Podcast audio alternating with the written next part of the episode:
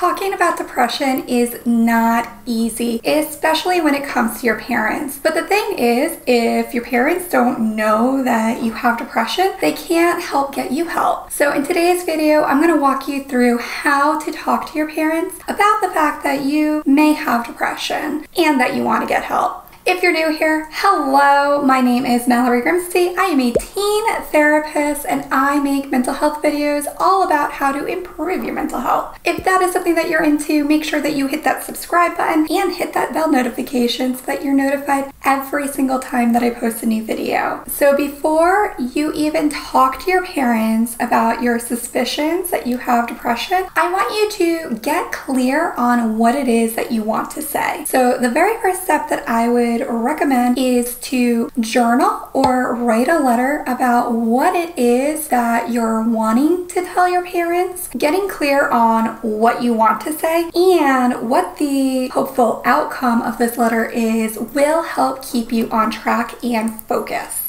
It will also help prepare you if there's any potential negative or bad reactions. When it comes to emotional issues or emotional conversations, people don't always respond logically or rationally. This may not be news to you that you've been suffering with depressed feelings and moods, but it may be new information to your parents, which means that they may react very anxiously, they may react out of fear, they may look like anger. I'd like to take a moment to remind you that anger is typically a protective emotion, which means that when people express anger, it's really because there's something about the situation means that they care a lot about it. Is anger useful or helpful? Helpful in this situation? Probably not, but that's where your parents may be at at this time. A really helpful step that I really encourage teens to take when they're talking to their parents about this stuff is to tell a friend or a supportive adult. This could be a trusted sibling, it could be a teacher or a coach, somebody who you know has your best interest at heart. And if you're not sure if they have your best interest at heart, I really recommend that you check out the videos that I made all about dealing with toxic relationships and toxic friendships for teens, you can check that playlist out right here. Being able to practice and talk it out with them can help you prepare for potential reactions that you may not have been expecting or thinking about. They may even be able to come with you to the conversation so that if you start to feel overwhelmed or nervous or you just can't articulate clearly what it is that you're trying to say, they can help reframe or guide the conversation in the direction that you're looking to have it go in. Now, here is the key ingredient to telling your parents that you think you may have depression, and that is helping them understand why it is that you think this. So there's a few different ways that I really recommend that people go about this. The first thing is to stay curious please do not assume. When we assume, you make a out of me.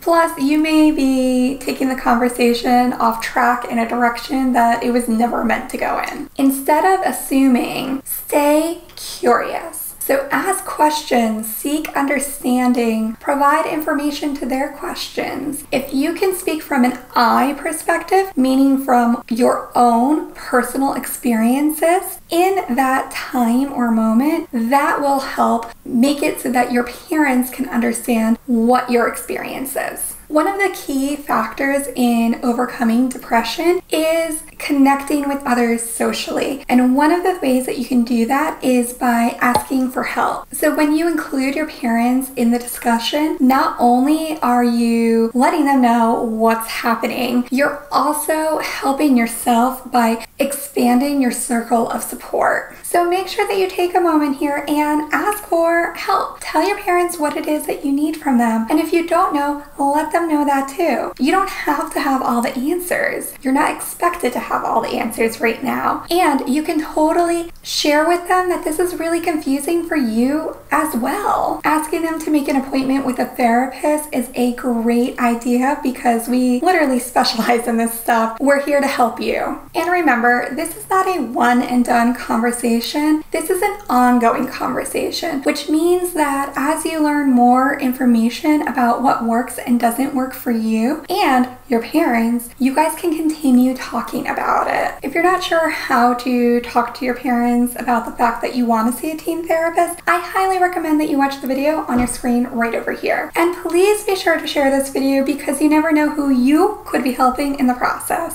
Thanks for watching!